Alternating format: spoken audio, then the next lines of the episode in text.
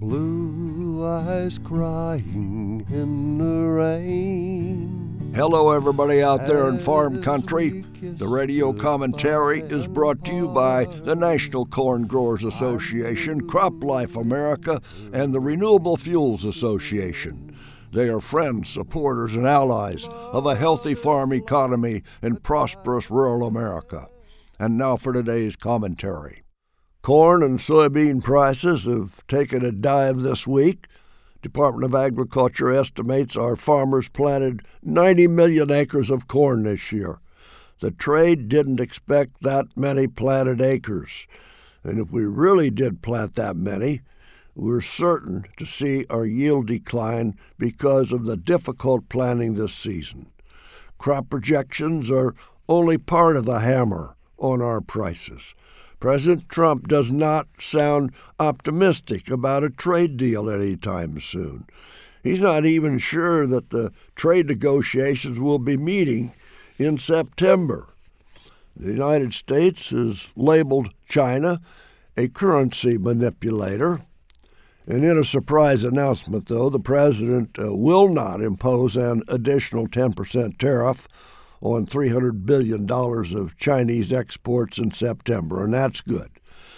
Speculation is that China may be hoping to delay action until after the 2020 election. Get a deal, a good deal, or keep the tariffs in place, and that's what Senate Finance Chairman Chuck Grassley said. On another costly development, the EPA is going to award 31 small refineries exemptions from the 2018 Renewable Fuel Standard compliance. And now those refineries will not be required to blend biofuels such as ethanol into the gasoline. We're talking about 4 billion gallons. Corn farmers and ethanol industry are furious. That will cost farmers millions of dollars, and big oil will get hundreds of millions. The EPA is doing one thing that we're happy about. EPA will no longer approve weed killer labels for Roundup that say, and I quote, it is known to cause cancer, end of quote. Well, California has been using such labels. And EPA says that labeling is and I quote again, a false claim that does not meet federal government requirements, end of quote. Of course, now we can expect a big fight in the courts. Another big fight the United States Department of Homeland Security has said no food stamps or other public aid to green card holders.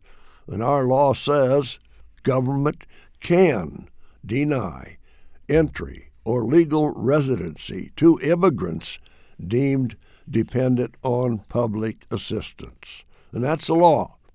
The White House says the rule will preserve our social safety net for vulnerable American citizens. Well, it makes sense to me. Anyway, anti hunger groups are already preparing to file lawsuits.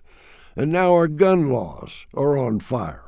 Our government and our citizens are at war with each other and don't seem to want to find the middle ground. Until next week, I am John Block from Washington.